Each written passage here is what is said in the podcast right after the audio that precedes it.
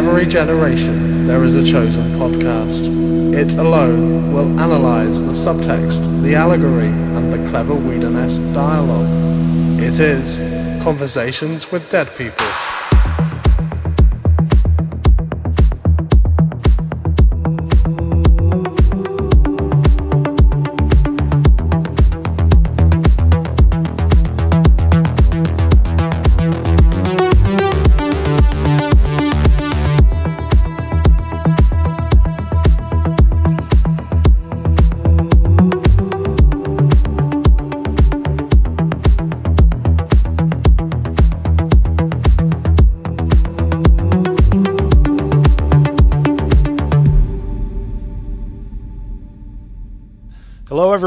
Welcome to Conversations with Dead People, a podcast dedicated to exploring, analyzing, and celebrating the television series Angel.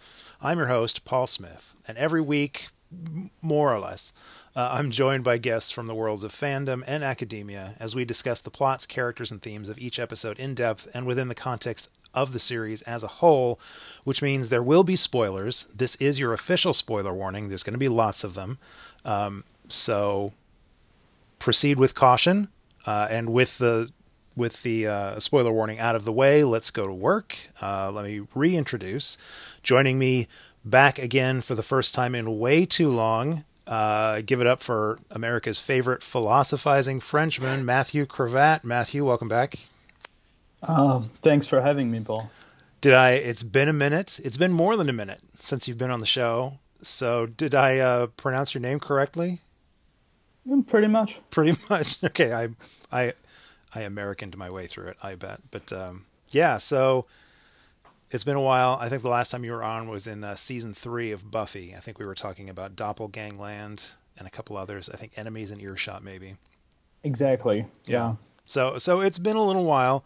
Um uh, the world has moved on and changed since the last time you were here, but we don't need to go into the details. Everybody knows the weird uh, multiple apocalypses, apocalypse eye, that we've been living through uh, over the past three years. So I'll just ask you briefly: you and your family are doing well, happy, healthy. Right. We're doing okay.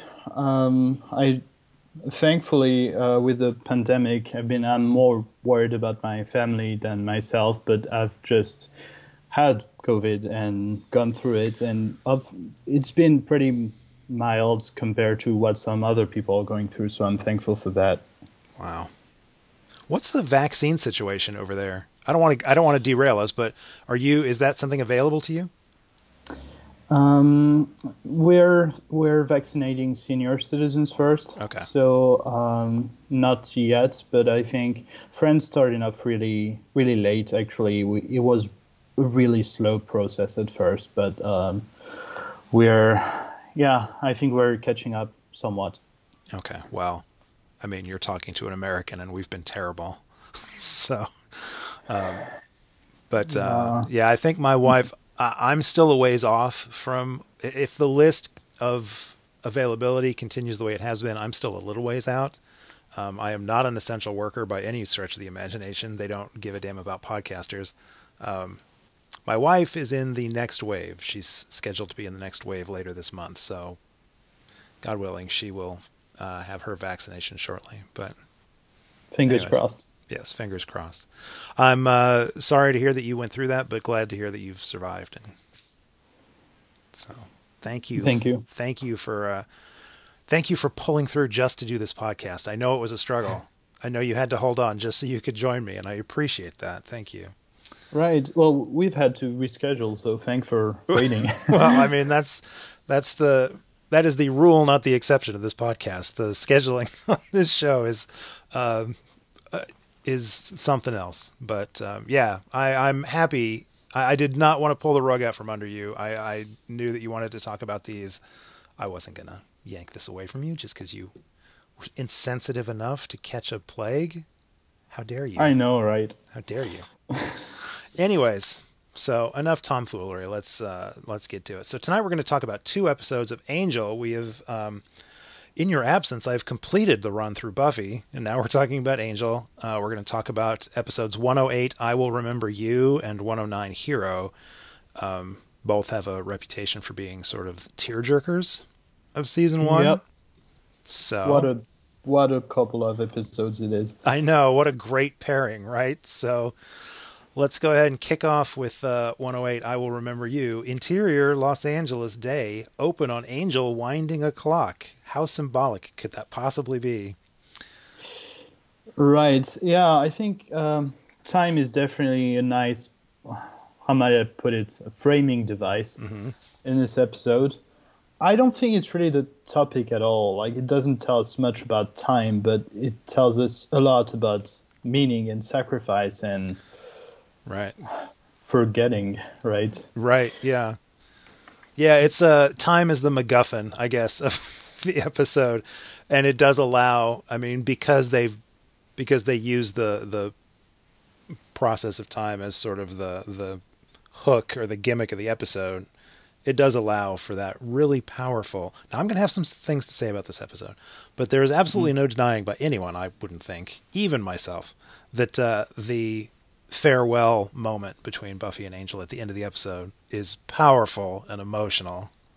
Oh, yeah. It hits hard Yeah, every time. Yeah.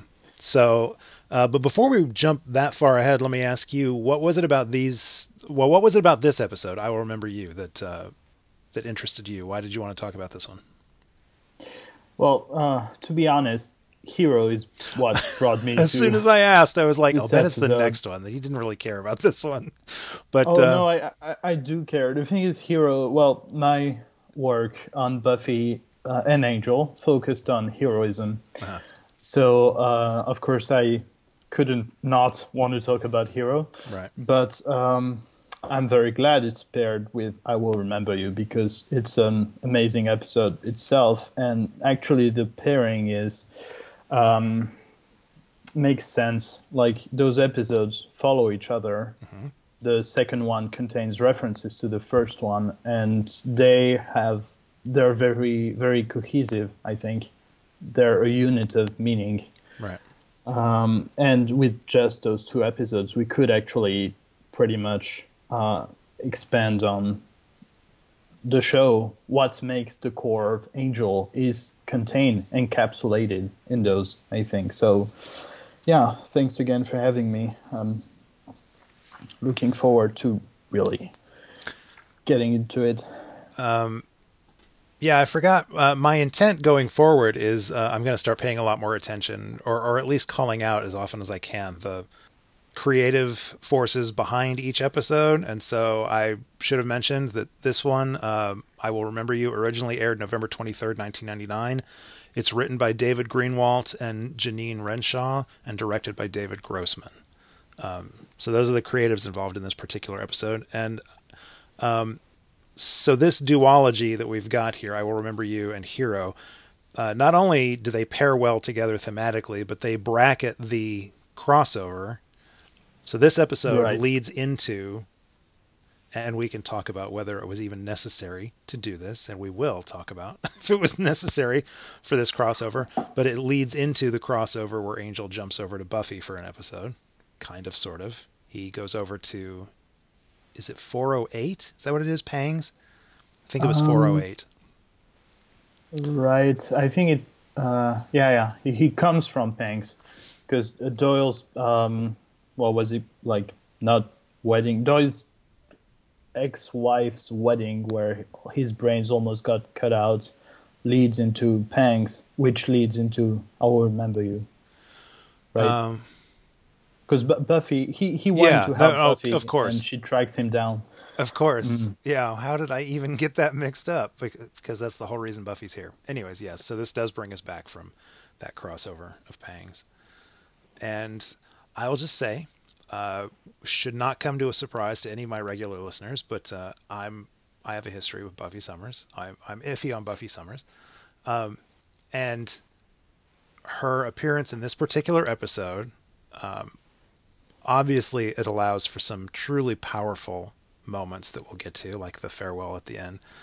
Um, but it also there are some of the the Buffy bits that typically make me roll my eyes at her. There's something about there's something about her her I don't even know what word to. I was going to say standoffishness, but that's not really the right word. Something about her attitude that kind of always digs at me, or, or you know, I always take it the wrong way. But uh, when she first shows up in L.A., when she follows him back to L.A. and is very confrontational with him, there's a little bit of that that I struggle with. Um, and then I also likewise kind of struggle with how um, on his heels Angel is. Like when she shows up and she's really giving it to him, and he's I don't know. I, I he felt pretty pretty soft in those scenes.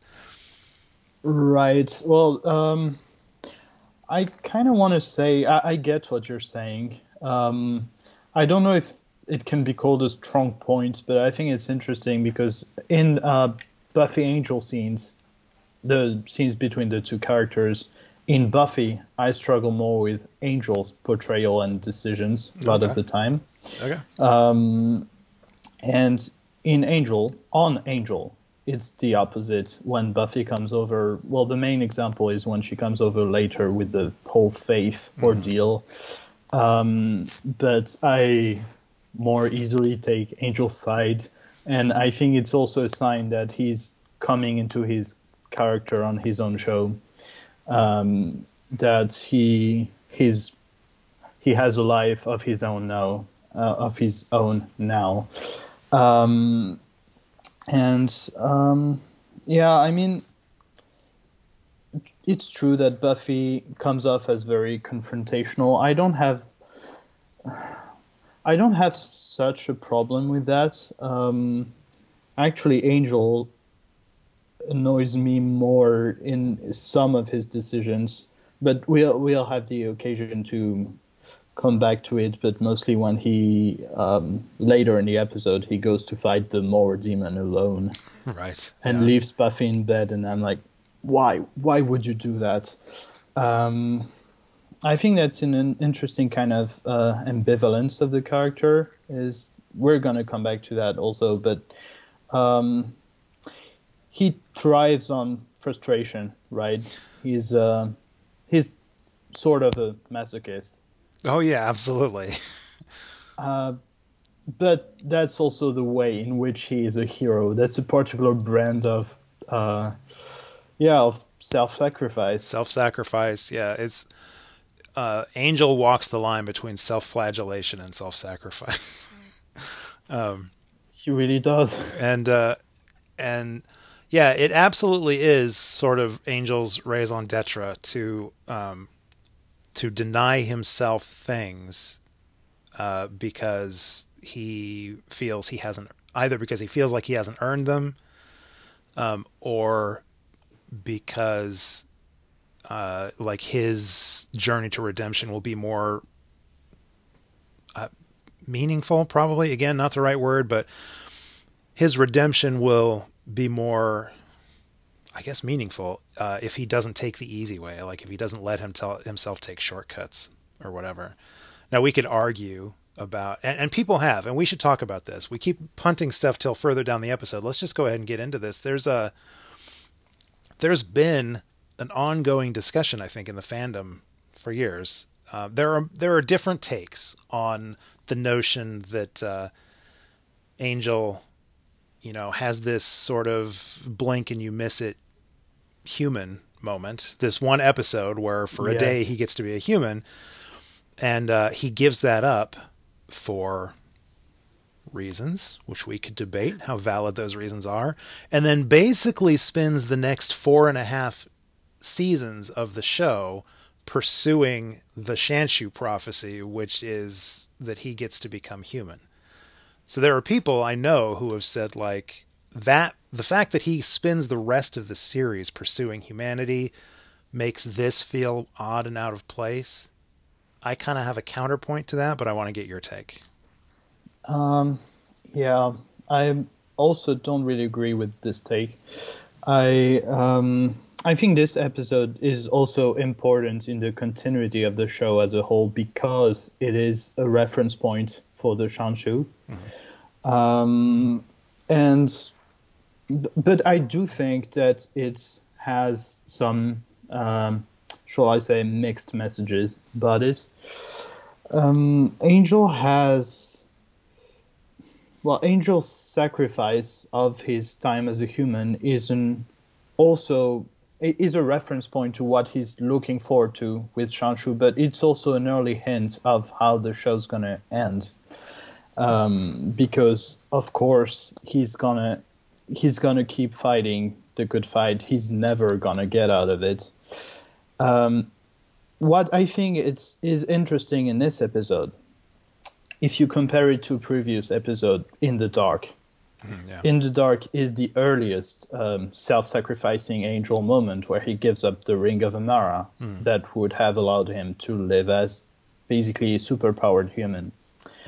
And I don't really get uh, why he let go of the ring, but I think it's about. I mean, psychologically, I get it because it's it's about guilt. It's about not trusting himself not to go bad um, but I don't. As a viewer, I'm kind of frustrated, frustrated by that decision, and I think something a bit different is happening here in "I Will Remember You," because in um, in the dark, a big part of why he sacrificed the ring was because, as you said, he felt he hadn't earned it. It was too soon. He didn't deserve it. Whereas his sacrifice in I Will Remember You is not because he hasn't earned it. Um, actually, on the contrary, the episode goes out of its way to tell us he has earned it. The oracles straight up tell him, You're free, you can go. Right. Um, and the reason that he doesn't and he comes back to his miserable existence is because he wants to he wants to help he wants to fight and in order to be able to do that he has to be a vampire. And that's closer to the mission statement of the show i feel um, than in the dark because his sacrifice here is because um, he's not fighting to become human. He's not fighting for reward and he sometimes loses track of it, but the message of the whole show is that he never is. He's fighting it because it needs to be done. Um, now, yeah, I do think it's there's some uh, muddled messages in communicating that because the whole scene with the oracles when he comes back the second time to ask them to turn back time, he says it's because of my weakness Buffy's going to die. Uh, so take my life back and save hers. I don't think that's what it's about. I think he wants to be able to fight to protect people um, and not just Buffy. So I think that kind of uh, mixed mixed message is a bit unfortunate, but I understand the decision he makes here, and I think it's not just him being self-flagellating, although it obviously is. There's some You know of that. I mean? Yeah. Yeah, there is some of that there. Uh, in fact, when he he doesn't say this to the oracles, or, or I'm, I'm not remembering everything he says to the oracles, but I know when he after he's made the decision he comes back and he's explaining it to Buffy, he does say something along the lines of, you know, if I, you know, if we take this, it'll, uh, it'll. How can I protect you, or it'll cost your life and the lives of others? Like he does throw that in there at one point. He does point out the fact that he's not just doing this because he needs to protect her, but that other people would also suffer if he made that choice. Um, Right. So that's we're we're champions. We don't belong to ourselves, right. Yeah. and I think that's true to what the series is about. And I think the other part of what he's saying, which is "I need to protect you, Buffy," is idiotic. But, yes. Isn't because I mean, he left her because he wanted her to have a normal life and a normal boyfriend, and Yeah. she's with Riley, who basically is like a human angel uh, in his, at least his capacity to fight and knowledge of the underworld. Yeah. Um, and so that shouldn't be a problem for her. So what what what is he getting worried about? No, it, I think it's really about uh, it's really about protecting other people Yeah. and sacrificing his life and happiness for a higher purpose. Yeah. I, uh, far more often than not, I am uh, guided by my emotional reaction to fiction, to films, television, books, whatever. Like I will respond more emotionally to things than I do to the the sort of details. So most of the time on this podcast when I'm like nitpicking the little details that this show gets wrong or whatever, that's it's just fun nitpicking. That kind of stuff doesn't usually like genuinely ruin my enjoyment of a thing. That being said, there are when I watch things like this, I mean the the the early seasons of Buffy certainly were more monster of the week centric. Like there were many times where we'd get a monster of the week uh, that was introduced, and they managed to tell a compelling story um, with a beginning, a middle, and an end in a single episode. So like this this these series are capable of doing that. But for some reason, I don't know if it's because we've now had at this point we've now had well, I guess technically at this point we've only had 4 seasons. Anyways, for whatever reason, watching it now, rewatching this series now, I watch episodes like this and I'm like, "You know what? This whole human for a day thing and his struggle to figure out if it's the right thing to do might have played out better if it had had two or maybe three episodes. Yeah, I definitely agree with that. I think um, part of my, I mean, one of my gripes with the episode is the pacing. It's mm-hmm. very jarring. It's all happening too fast. And I think some scenes, like you mentioned, the farewell with Buffy, um, works very well. Mm-hmm. But the whole Oracle thing is kind of, um, it's a huge lore element also. Yeah. It's like you'd think that Doyle would have mentioned that before. Um, and it all happens in one episode and yeah. Yeah. Um, what did you think? yeah, what do you think about the the oracles? I um well, what did you think about the oracles? Well, uh, well, spoiler alert, uh, get killed pretty soon. I know we don't have to think about I'm it not, very long. yeah, and um, I'm not weeping over them. yeah, I uh, I agree with you. It's it's a pretty big lore element, and I and it does. Um, I love world building and anything that adds some little uh, detail into the mythology. I generally like that kind of stuff. And on this rewatch, I wasn't. I didn't roll my eyes quite as hard as I have in the past, but they are some goofy looking characters. Yes. Like um, um, I had not forgotten how cheesy the oracles looked. I'm never going to forget that. That is permanently burned into my brain. So when they, when on this rewatch when they popped up, I was like, "Yep, there they are." We, let's just get through this. yeah, uh, it's one of the clumsier part of, um, yeah, the I episode. Think, you know, if they had got, and, and we'll talk about this when we get in the next episode and we get to talk more about Doyle, but uh, maybe if they had had a little more time, uh, if we dealt with the oracles over a longer period of time than we ultimately end up doing, um, maybe we would look back more fondly on them. But because um, I feel like even in this one episode, I see little hints of promise on the the interactions that he has with them. Uh, and I can just imagine a storytelling world where there could have been some fun, compelling things done with them. But in the short term, I guess they're I guess the visual look of them is they're supposed to there's kind of a Greek thing going on. Um, right. all, all, you super smart people like you, Matthew, you can tell me uh, was that was that Greek on the door that said uh, the the gateway for lost souls or whatever that said? Oh, uh, that's a good question. I actually don't picture it uh, right now. Okay. But it's very likely because the whole aesthetic is definitely ancient Greek. Yeah. And you have the oracles, the the toga. Um, yeah, yeah, yeah. That thing they're wearing. That. Yeah, and I was going to say that I, I, I guess the sort of makeup effect that they've got on them is supposed to look like sort of marble or whatever. When you get close-up shots of them, it looks pretty. I mean, it, it doesn't look good in close up, but I guess what they were going for is they're supposed to look sort of like marble statues that have come to life or whatever. I don't know, but uh, it, well, it's I, I'm I'm kinder to them now on after multiple re-watches than I was on the first viewing, but they're still goofy.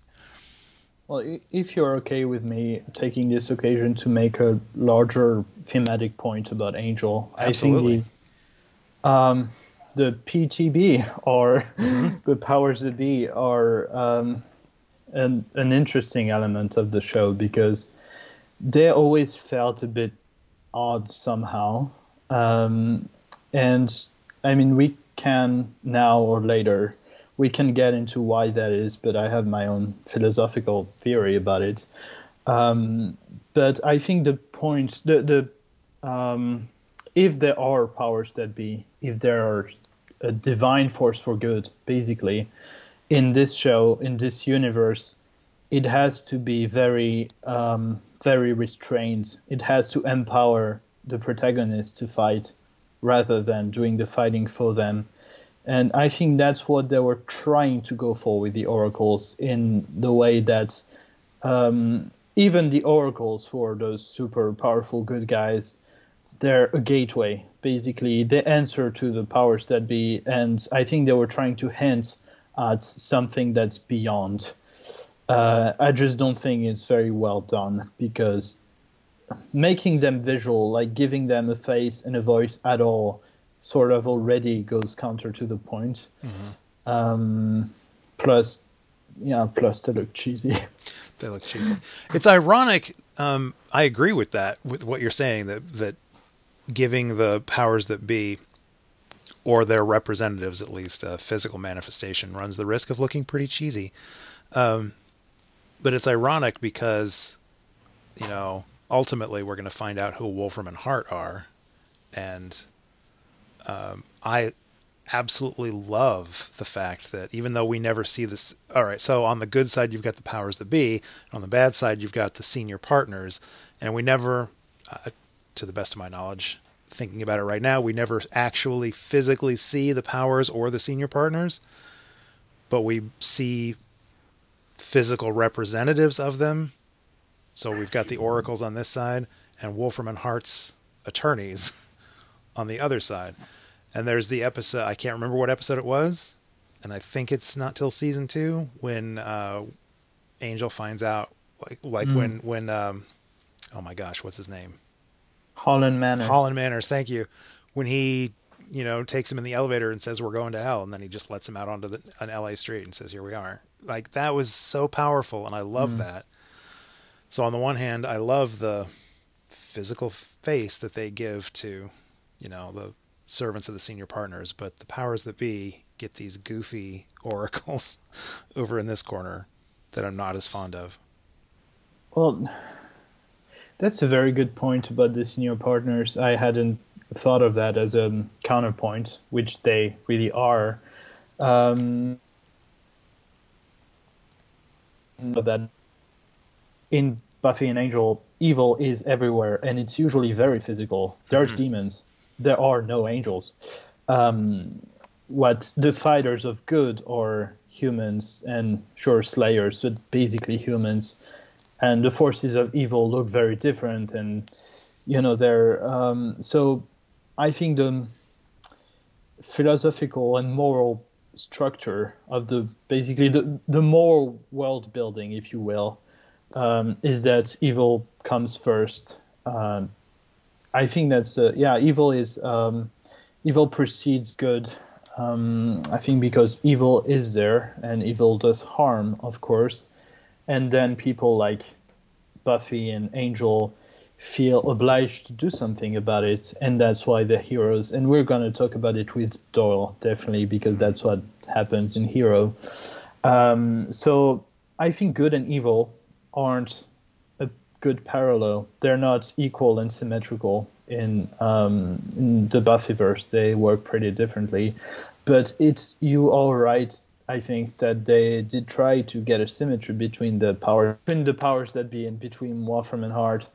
Um, but I think the reason it works in the case of Wolfram and Hart, as you pointed out, it does work better, is because Wolfram and Hart's faces are uh, basically interchangeable and plentiful. There's the they're the working lawyers, and they are shown constantly as being expendable uh, with the show.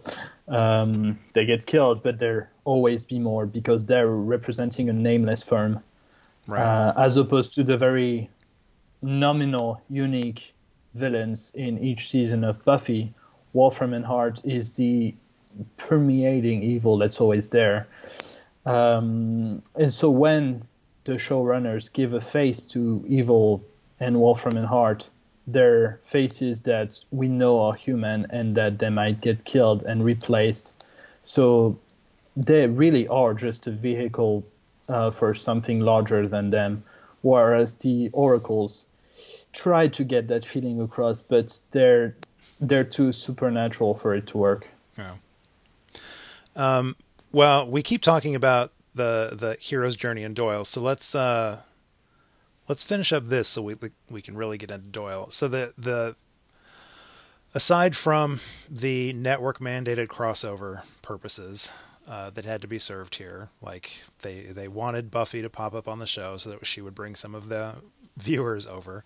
Um, aside from that, um, and one could argue, and maybe part of me will argue that uh, there's a lot of fan service going on here. I mean, there's a lot of gratuitous uh, post-coital naked angel with Buffy licking ice cream off of his nude chest. That's all. That all seems like fanfic right there. But okay, we'll let we'll allow it. Aside from all that, I think earlier you alluded to what the real purpose of this episode is, and that is to let uh, is to show Angel ch- choosing a difficult path to being a hero. Like doing the heroic thing means doing the thing that you feel is what you feel is right, not about what protects you or keeps you safe or makes you personally happy. It's about doing the right thing, and that's the larger message of Angel across the entire series. Um, and this this gives Doyle a direct example, something to see, something to witness.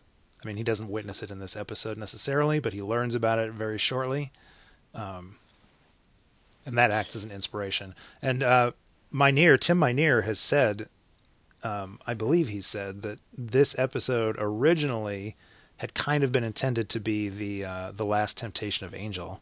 It was supposed to that was the role it was supposed to serve. It was supposed to give Angel an easy out.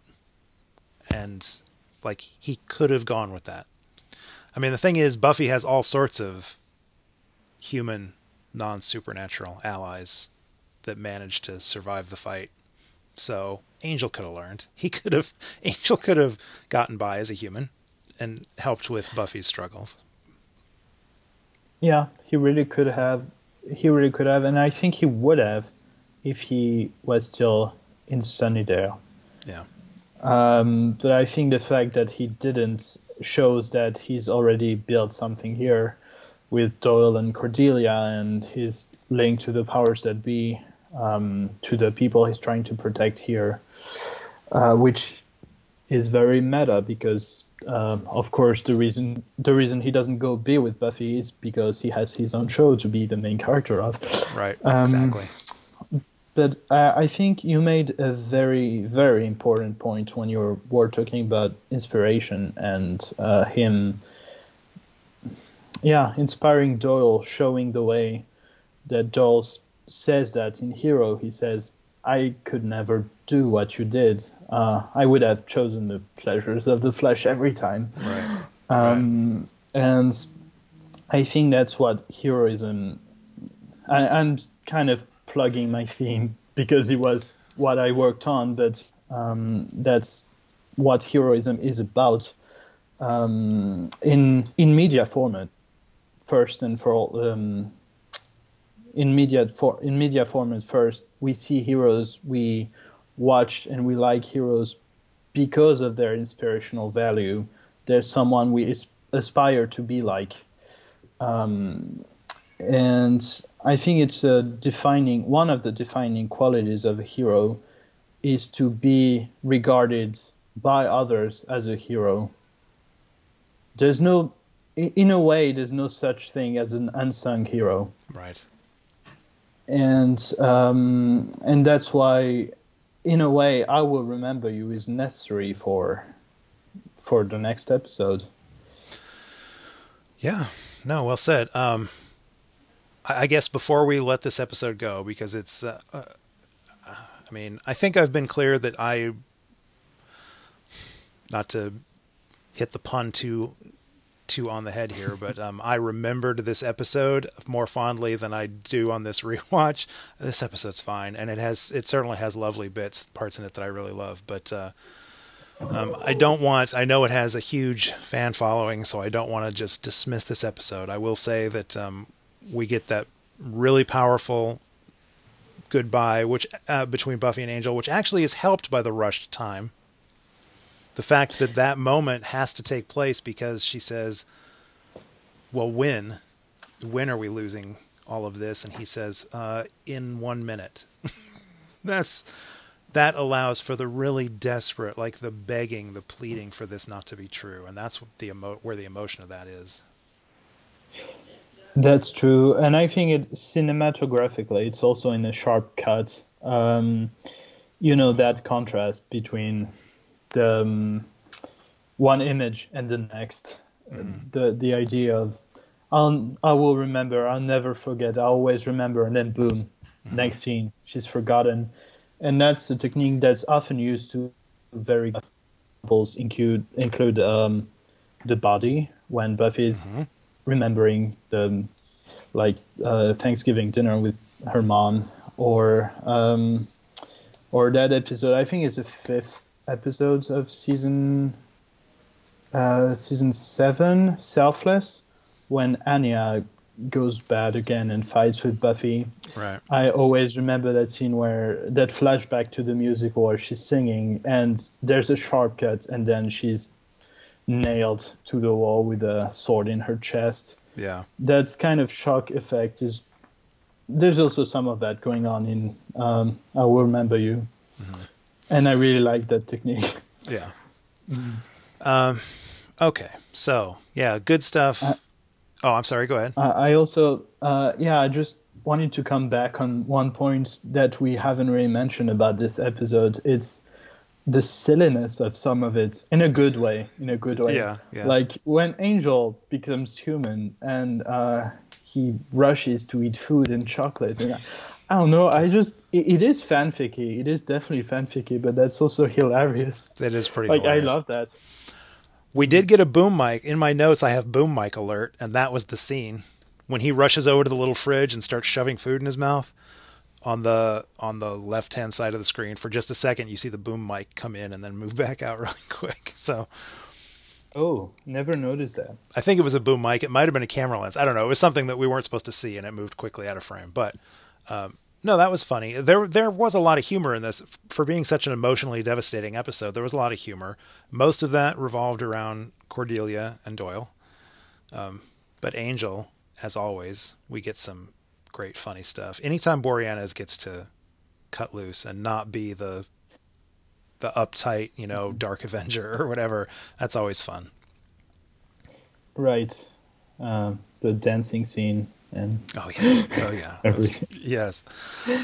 Um, okay. Anything else about this one before we jump into? Um, well, as a transition, I'm going to say this episode is a pretty self-aware one. Uh-huh. I think you ha- you have the whole parody at the start when uh, Doyle and Cordelia talk about how Buffy and Angel are miserable every time they're together, and it's underlined.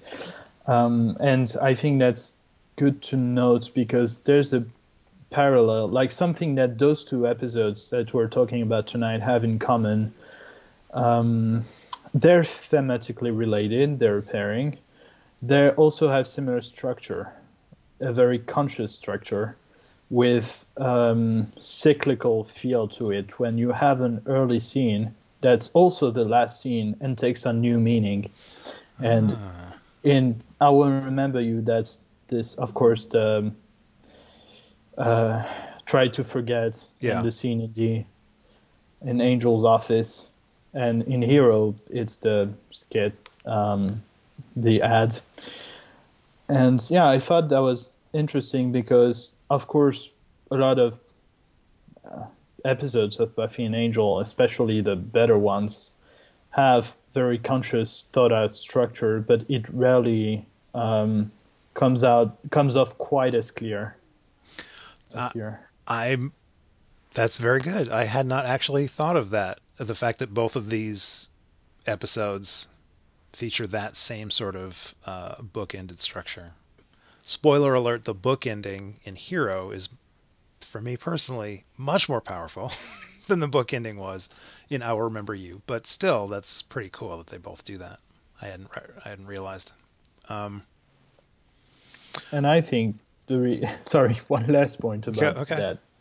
that. Um, I think the reason for it is has something to do with the nature of sacrifice, um, in a way, because sacrifice is about well, etymologically, etymologically, that's a hard word to say.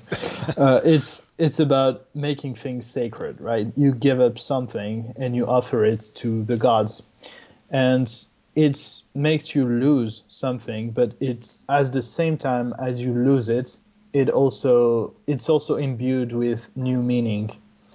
Um, and I think those bookends help us revisit meaning very clearly. Um, Angel's short time with Buffy and Angel's dialogue with Buffy takes on new meaning for the day that's been lost. Mm-hmm. And Doyle's take about there are still heroes in this world definitely takes on more meaning after he's shown that um, he's not. It's not just talk. Right. Definitely. All right. So, well, let's let's do Hero. Originally aired November 30th, 1999, so the fall, just a week after I Will Remember You. It's written by Howard Gordon and Tim Minear and directed by Tucker Gates. Um, and I just want to because I I don't often call out the guest cast, but I want to mention um, Lee Arenberg plays Tiernan, who I is one of the Lister demons. I think I'm not. I did not actually figure out who that was, but Lee Arenberg, of course, he's got a huge resume, but I know him as Pintel from the Pirates of the Caribbean films, and just the idea oh. that that guy was in Angel uh, is fascinating. And then, of course, Lucas, and then Lucas, of course, the Brachen demon that we get the flashback to uh, when Doyle has his flashback. That's Sean Gunn, um, the brother of James Gunn, who directed, among many things, the Guardians of the Galaxy films for Marvel, which Sean Gunn was also in. But, uh, anyways, I thought that was interesting. I, in all these years, I never recognized Sean Gunn underneath all of that crazy Brachen demon makeup. I mean, he is very uh, green and um, spiky.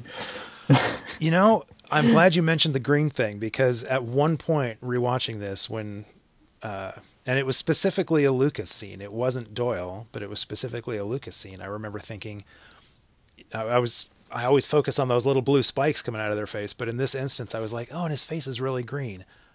Man, that's very Doyle, or not very Doyle, uh, Lorne. That's very Lorne the green face. Like if Lorne had blue spikes, he'd look just like that. But that's right. It's not that easy being green. that's right. That's right. Okay, so uh, this is the episode that you really wanted to talk about. So I, I personally feel like there are two sort of major things about this episode that we're going to need to cover, but um, we're going to start with you. What is it about this episode that you're so Okay. Well, um, the thing that jumps out at me the most when I first watched the episode, and every time I think about it now, it's it's not so much Doyle's sacrifice. It's it's the episode about Nazis. right. Um, that was one of the two big things. right, and um, so I asked myself. I actually analyzed this episode specifically for the purpose of my work about heroism in Angel, because how could I not? Mm. And um, and so I had to ask myself that question: Why, why Nazis? Um, and it's so on the nose. It's without an ounce of subtlety. You've got the boots, the march, uh, the uniform, the German accent. Uh, you basically got the salute. So um, yeah, I, I, that was something I initially sort of disliked, or that I felt was really yeah, on the nose about this episode until I thought about it some more and asked myself why. So why did they need to have Nazis? Well, it's not because they wanted to make a point about I don't know racism or pure pure blood ideology. It's because uh, Nazis are absolute evil. Mm-hmm. Culturally, for our Western societies at, at least, there are point of reference for absolute evil. So the point that they wanted to make, um, I think, with those the scourge, right, Nazi demons, was that they wanted a clear cut, absolute conflict between good and evil. They wanted to dramatize that and to to build up absolute heroism in response to absolute evil. It's really not a nuanced episode. No. And that may be that may be me reading too much into that line, but you know that uh, conversation between Doyle and um, the Lister Demon kid, I forget his name. Reef. Reef, right. Um, Reef t- tells him to take some Dramamine. Right. Which is, of course, um, which is of course medicine, but I don't think the name is a coincidence. you know what I mean? Uh, no, explain. Or is it because of the drama? No. Yeah, it's because of drama. He tells him he's being dramatic. Right, right, gotcha. He's talking about heroes and chosen ones, and right. At least that's how I read, kind of read it, and um, so you've got this story with a Nazi Nazi demon cult, and um, an absolute hero, a chosen one that's come up to face them, which is not that interesting. Like in itself, it's a it's a story that lacks nuance. It would seem to be, at least, and it would be run of the mill in Angel. What's interesting and what makes this episode really live is the identity of that hero. Mm-hmm. It's not Angel, it's not the Dark Avenger, it's Everyman Doyle. And you've got that, um, you've got those two threads. I feel that are building um, in parallel in the episode you've got the whole you know, really dramatic, absolute evil Nazi thing, and you've got the contrast um, between the hero Angel and the everyman Doyle. Really A gap between the extreme situation and the person who addresses it, who go, who is the hero. And that's why I think this episode works. It's because it makes the point that sometimes circumstance makes the hero, and everyone can well i'm simplifying but the idea is that everyone can do it by rising to the occasion mm. which is what actually happened for some people in world war ii by the way right yeah so i and i really took to heart actually i it's something I think about in, in my life, and not just one watching Angel and Buffy. The line, you never know until you've been tested because I think it's um, an important one and it's widely applicable to personal law or personal life. Yeah. Um, I'm glad you talked about the Nazis being on the nose because that was my very first note. Uh, the very first note I wrote was uh, the Nazi parallels were always chilling if on the nose. Um, and then I said, but they feel even more disturbing today than maybe they were in 1999. Um, Right. Yeah.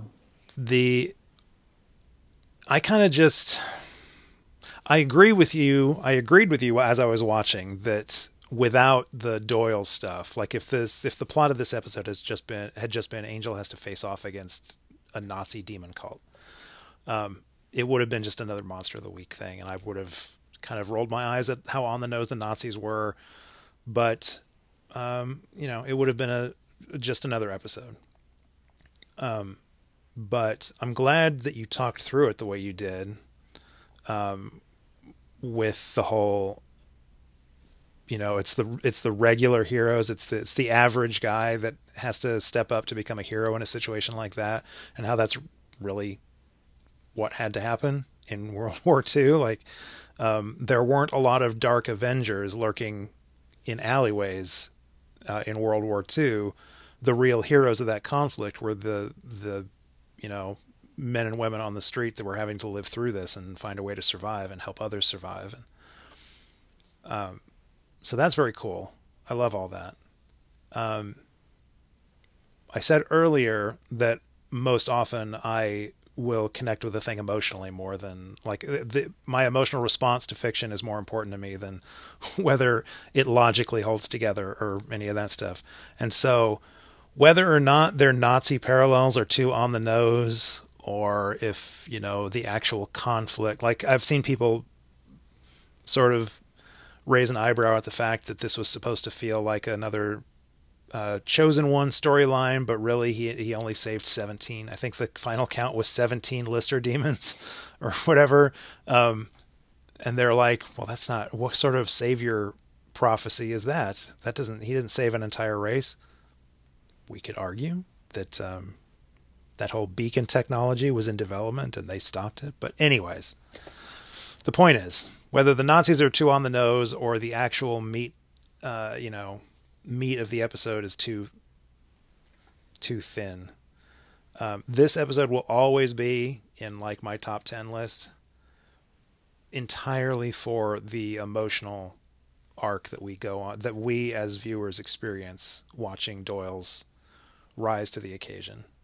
And that final scene, that bookend, uh, where we get to revisit the little ad that he recorded, um, which also comes back again later, much later in the series. Yeah, I'm very glad it does actually because it, it is so significant. Yeah. Um, I mean, that tears me up every single time. So I rewatched this. Uh, I rewatched these episodes a couple of days ago uh, in prep for this, and then I also rewatched them again earlier today before we jumped on the mic. And bo- on both rewatches, I lost it at the end. The whole "Am I done?" You know, uh, is that it? Am I done? Man, that just gets me. Right, exactly. And I know what you mean because the whole the whole speech about heroism, there's still heroes in this world, is of course it's good and inspiring. But what really gets me, what really breaks my heart, is the "Am I done? Is is that it? Am I done?" And the whole awkwardness with which he delivers the speech because you really feel like he's um, yeah he's someone who was there not by mistake but by chance and who could have been alive and who didn't know what he was getting into um, which makes it more emotionally powerful i have to agree with you mm-hmm.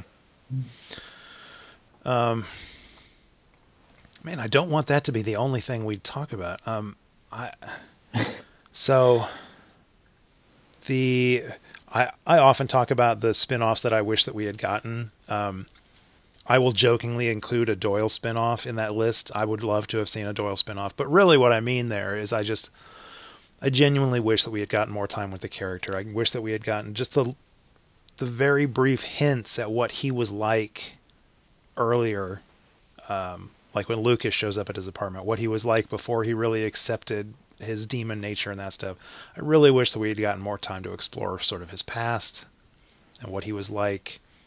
Uh, but you know, when he was with Harry, that was her name, right? His ex-wife, yeah. Harry, Harriet. Um, and that we had gotten, we'd had more time to have just regular present day Doyle stories. That's true. That's true. It could have been interesting. I never watching through Angel, I never regretted that too much because we got Wesley. I know, I know. I would not give up Wesley for anything, but but yeah, but I like Doyle. Everyone likes Doyle. I don't know. Is that true, listeners? Does everyone like Doyle? I mean, right in. Are yes, please. Gobbledygeekpodcast at gmail.com. Are does not liking Doyle make you a monster? Short answer is yes, but go ahead, write in with your opinions. um, okay, so what else? Um, the composer, the music in this episode. I'm not 100% sure if it was um, Christoph Beck or Robert Kral. I'm, I think Christoph Beck only does the occasional, the very occasional pieces, right? He's still credited as one of the composers for the show, but I think he's, I think the day to day work is Robert Kral. Man, I have no idea. Okay, I I couldn't confirm, but whichever one of them was responsible, I I think it was Robert Kral. The score in this really uh, did some heavy lifting uh, because yes, the it is a little bit eye rolling to see Nazi demons. You're like, uh, okay, I get it, they're evil. um, but like the the music, the score when it comes in, like I'm thinking of a couple scenes in particular when Angel and Doyle first go to that apartment and find everybody hiding down in that little secret room when they lift up that trap door and find people and the music kicks in and specifically because that score that powerful sort of elegiac score comes in and we're watching Doyle again you said earlier that the what's cool about this episode is the the hero isn't Angel the Dark Avenger it's Doyle and throughout the episode there are plenty of very understated very subtle cues that Glenn Quinn gave us as Doyle is dealing with what's happening on screen. And then finding those guys hiding down in the basement was one of those scenes.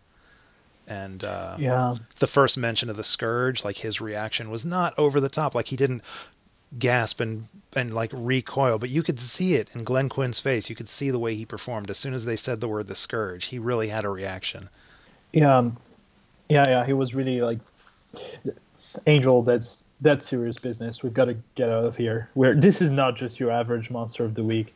And actually, the way I felt like maybe something more could have been done there, N- not in that particular scene specifically. I mean, but with the scourge because they never come back. I know. Um, you know, they they seemed like really big, big bad material. Right. Mm. Um, I, I'm sorry. Go ahead. Like I, I don't feel like this should have been big bats because I don't think it would have worked. They're too on the nose, but the way um, the way they've been sold in the episode, it, it's kind of like if we had that episode in Buffy Amends where we first see the first evil and when we first see the first evil and then it never came back again. Uh, right. Uh, that's kind of the feeling I get from the Scourge. There, yeah, and uh, yeah. There is an interesting thing Go about ahead. the Scourge uh, that I think it's worth talking about, and it ties into what you're saying. Um, they claim to be, or or various people through this episode claim that the Scourge are purebloods. They're like Doyle describes them as pureblood demons, and prior Buffyverse canon has established, and I think they maintained this. I don't think this is one of those things that they just throw away willy nilly um, that there are no pure blood demons on Earth. All demons on Earth are, by their very nature, half breeds, or they're they're mixed, or as the scourge would call them, mongrels and vermin, or whatever. That's what the mayor's whole ascension ritual was about. Exactly, and yeah, and for pure blood demons, the scourge, the scourge just aren't very impressive. Right, right. So I, I think the way I don't know how much of this the show intends and how much of this is just me fan wanking stuff in my head. But to address what you're talking about with them in terms of like a big, like they could have been a big bad and they're really kind of just nothing. They never come back. They're dealt with in this one episode. Um, I kind of think of it in my head as you've got the Lister demons who are the ones being persecuted, the ones having genocide committed upon them, and you've got the scourge, and like those two are linked. There's some like for the in Lister demon culture, the scourge are the big bad. Not mm. in the hmm. larger culture, not in the larger Buffyverse as a whole, like not in not in line with the first evil or even glory maybe, but uh, it, it's um, to the Lister demon culture and whatever you know world they come from, the Scourge are the big bad. That's true, but it seems to also be shared by Brachen demons, like Doyle. It's absolutely fair. Absolutely and fair. Um, to be fair, well, I haven't I haven't read much of the Buffy and Angel comics, hmm. but um, I think they go more into that whole lore stuff. Um, elder demons, elder gods like Illyria, mm-hmm. um, and I think I'm pretty sure I read one chapter where the Scourge comes back and Oh. Buffy fights them, but I don't think. I think it's mostly like a one of one off scene, and then she meets up with her old boyfriend Pike, who might be from the original motion picture. I think so. Yeah. Um, yeah. It's it's a weird book, but uh, yeah. The, the the point is, I think the comics go more into the lore and and probably don't make it more coherent. I was gonna say my my experience with the comics uh, has been that they definitely tried to go bigger and deeper with all the stuff that the show uh, couldn't necessarily cover, and it was not always uh, to the best effect. The comics. Sometimes having a limitless budget was not necessarily a good thing. Let's put it that way. Um, yeah, I completely agree. I know I didn't research this, so I don't know what the latest thinking on this is, but I know there's some sort of connection, or people are trying to find a connection between the Scourge, and I don't remember if we ever got a name for him, but from Buffy season three, um, the episode Anne. Uh, I think it was the season three Mm, premiere, Oh, and there were the right, Ken and mm, yeah, yeah, yeah. Um, that that demon, demon. Yeah, because basically they look the same. Okay, that's what it was. I, I couldn't. I knew there was some sort of link being made between them. I don't know if that's ever been confirmed or if anyone's explored that. But I mean, I, I haven't heard of any theories, fan theories about that. I just noticed that I think they look the same, yeah, and I think that's all. That's all this is. And there is you could extrapolate because those demons from uh, Anne or live in their own separate dimension, right? So that could be, a, for all we know, that could be a big, huge demon world from which the scourge comes. But yeah. It, I, I don't think it's ever confirmed All right. anywhere, my knowledge. All right. Um, what else have we got in here? Um, I mean, there's the kiss. Obviously, we should talk about the kiss. Oh, right. Yeah, we should. Um, I just, yeah, we should talk about the visions too, Yeah. because um, the whole you've been talking about Doyle's arc, um, and I think the visions were a whole like a huge part of that. He his flashback, and by the way, to yeah, to underscore your earlier point about the music, the musical, and um, ah, sorry, to come back to your earlier point about the music and the scoring, um, I think that scene where Doyle finds the massacre in his flashback is pretty. Yeah, the music really sells that. Um, and he says to Angel that he was he just discovered his demon heritage. He didn't know what it meant, um, and I think that was linked to his first vision. I seem to remember. Yeah, we get the flashback of his first vision. Yeah. Right, and that is um, that represents for Doyle, and it will represent for Cordelia, the awakening of empathy, the um, consciousness, the awareness that people in the world around us are suffering, and that we're called to help them Right. um, which is really a central theme. And so that's where Doyle starts to grow and grow out of his ways.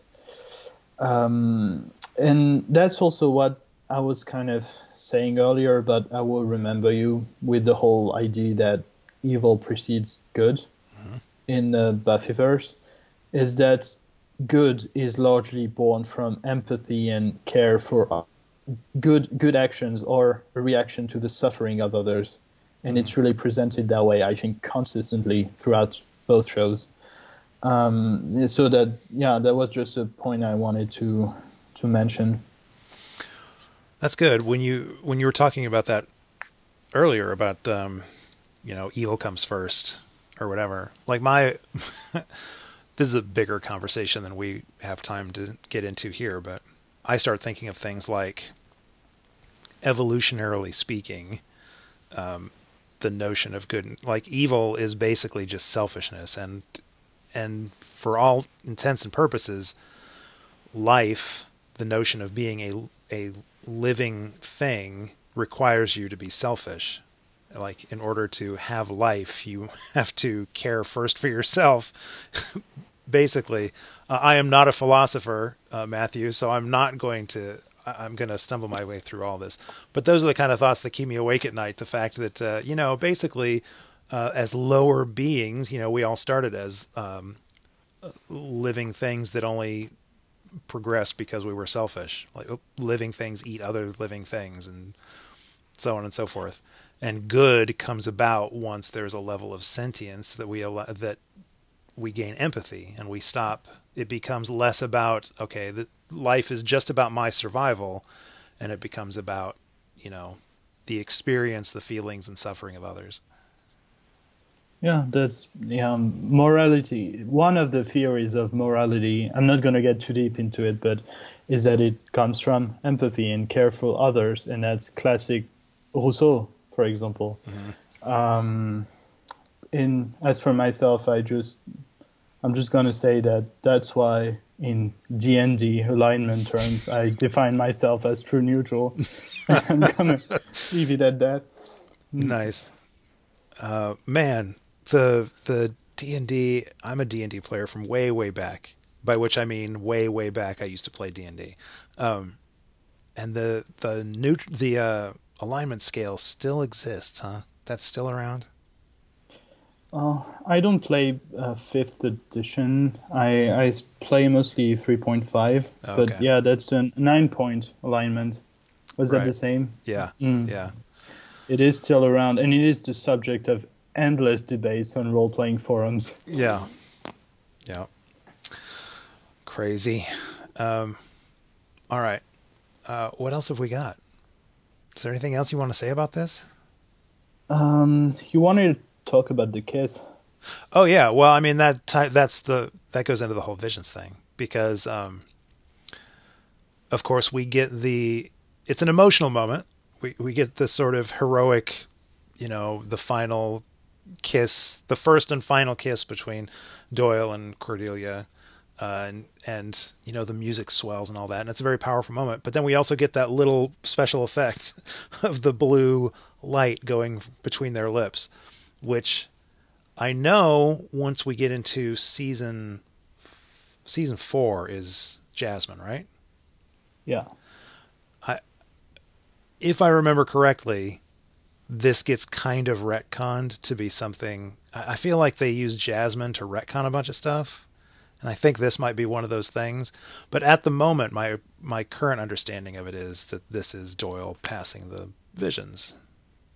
Oh uh, yeah, I don't think that's been retconned. I think what's been retconned is the idea that, um, basically, the idea in season four is that all those those things that we saw happen, all of the chain of causality actually happened, but Jasmine planned it all because she's omniscient or whatever. Okay. Um, Yeah, I kind of tend to not, uh, especially given the. I've always had a problem with it, but especially given the recent revelations about Cordelia's arc being also a cause of, uh, yeah, of. Uh, behind the scenes business with Charisma Carpenter, I choose to basically ignore season four as far as creative continuity is concerned. Yeah, yeah. This will be interesting because I remember, and again, a lot of it, a lot of this is my contrarian nature, which again, regular listeners, I'm sure you're familiar with. But um, I remember taking up for season four. I remember uh, kind of being a fan of season four, and on this rewatch, we're going to find out how much of that was because I was just pushing back against all the people that said season four was terrible, and how much of it was me actually thinking that season four was good. We shall see. I'm kind of looking forward to that. Uh, so am I. So am I. I'm sure there are some listeners that are like, "Yeah, can't wait to see what you think about it now." But, um, anyways, I, I will say, to the best of my memory, there's no large portion of Angel in any season that I strongly dislike. I think I'm pretty much a fan and defender of Angel all the way through, even through its worst mm-hmm. point, even through its worst mo- worst moments, which a lot of people maintain as season four.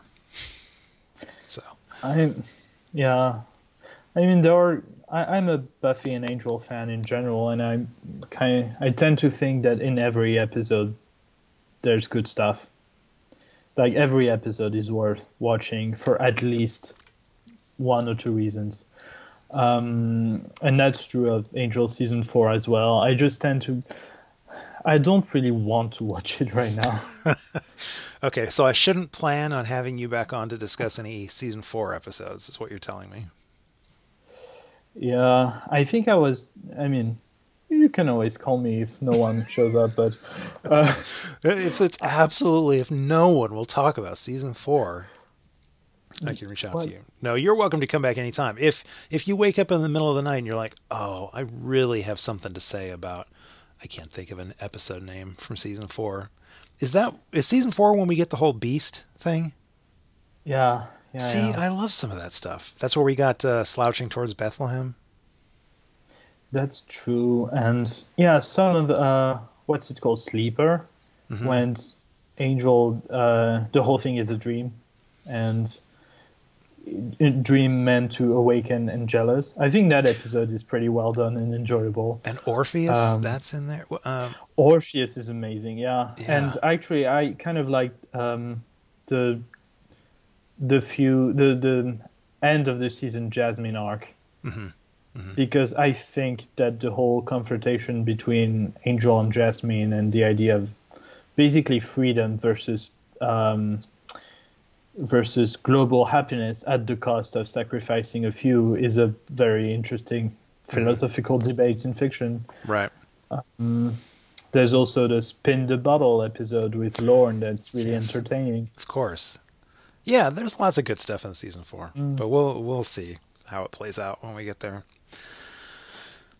Anyways, in the meantime, um, in terms of Hero, uh, it's it's emotion. It, it's a fantastic episode. I still keep it up on a pedestal solely for the Doyle stuff. As an episode just on its own, eh, it's, a, it's a little, it's there. It's a bit iffy, but for the Doyle stuff, I give it two thumbs up, and I'm I'm glad that we paired these two together and that we had this conversation. Mm. Yeah, me too. Um, I regret that we've had to say goodbye to Doyle, but as you wisely pointed out earlier, that means we're about to say hello to Wesley. and uh, Wesley is, even in its darkest points, Wesley is the reason to continue watching this show. Even through all of season four, Wesley will oh, always oh, yeah. be there. I think season, season four is four. where we get Shotgun Wesley. For a long time, my online uh, sort of identity was Shotgun Wesley. That was the name I went by on uh, a lot of social media things, and it was specifically really? it was specifically for him being all John Woo and shit in season four. Yeah, you've got that scene with the beast where all his shots ricochet out, mm-hmm. and yeah, no, that's really cool. And I also love the line. I think it's in Spin the Bottle where it, season four is really the season where Wesley comes back rugged and dark. Yes. Yeah. And and Gunn is like, "Hey, what happened to you, man?" And he's, "I got my throat cut and all my friends abandoned." That's right. Oh my gosh, I can't see. I cannot wait to get to season four. There is some great stuff, and that's also the Lilah season, right? Oh yeah, Isn't Lilah that... is a Lilah is a good part of it. Yeah, man. All right. So let's just skip everything else and jump right to season four. No, let's not do that. We won't do that. There's tons of great stuff coming up, including including season one. See, in fact, I can't remember how far out we are from it, but uh, season one. Uh, so in our not too distant future, one of my very favorite episodes of the entire series is coming up. So, is I'll it just... the Faith crossover? It is. You got me. I was gonna yeah, say I'll just let you guys figure out what it is, but it absolutely Sorry. is. No, no, no. It's totally cool. It's uh, five by five and Sanctuary. I cannot wait to discuss those. I agree. It's a highlight of the series for me too. Yeah. So, uh, well, Matthew, it is uh, the wee dark hours for you, hmm. I believe. Uh, it's getting there. It's getting there. So, uh, thank you so much for joining me. I'm glad that after all these years, I could get you back on. Yeah, and uh, I think I'm maybe scheduled to come back for season five of Angel.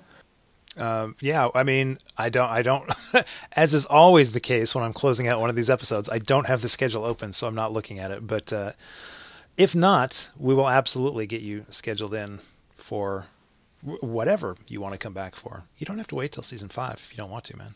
You can come back before then. Sure. Well, actually, do tell me if you if you don't have anyone for a certain episode of season four, because I can. Yeah. Okay. Okay. All right. Challenge accepted. You know. All right, there you go. I will reach out to you at some point for season four. I will challenge you. So, in the meantime, uh, is there anything you want to let the listeners at home know? Any way they can stalk you online, or anything you want to pimp? You, uh, there's still a book in the future, yes. Yes. Uh, it's my. It should come out this year. Um, Okay. About crossed. war in war in the Whedonverses. Is that? Do you know the name Um, of the book? Is that what it is? War in the Whedonverse. I think it's supposed to be yes. Okay. So yeah, I, fingers crossed, as you say. Um, yeah, thanks for having me. Yeah, no problem. Uh, I'm I'm glad you're doing all right. I hope you continue to do all right. Stay safe. Thank you. Uh, and in the meantime, thank you at home, everybody, for listening. You can find links to this and all of our past episodes at the website conswithdead.com. You know what I just realized? I just realized when you earlier you said uh, you told the listeners to write in. I was like, yeah, gobbledygeekpodcast at gmail.com. That's the email. That's the email address for my other podcast. Yeah. Oh my gosh. I I've only been doing this for 11 years. You'd think I'd actually know what the hell I was doing. Anyways, uh, you can find links to this and all of our past episodes at the website conswithdead.com. Uh, subscribe to the show on Apple Podcasts. Uh, if you do that, please rate us or write us a review. That helps us find new listeners. Um, if you've got questions for me or any of my guests, or if you'd just like to join the conversation, you can drop us an email at the real email address, conswithdead at gmail.com. Um, or you can follow us on Twitter at conswithdead or reach out to us on Facebook at Conversations with Dead People. Um, next week, um, I need to confer. I need to confirm with him because I haven't heard from him in a little while. But supposedly Johnny Ho uh, will be returning to the podcast for the first time in a little while, and we'll be talking about uh, episodes uh, 110 Parting Gifts, 111 Somnambulist, and 112 Expecting. So, until then, remember if nothing we do matters, all that matters is what we do.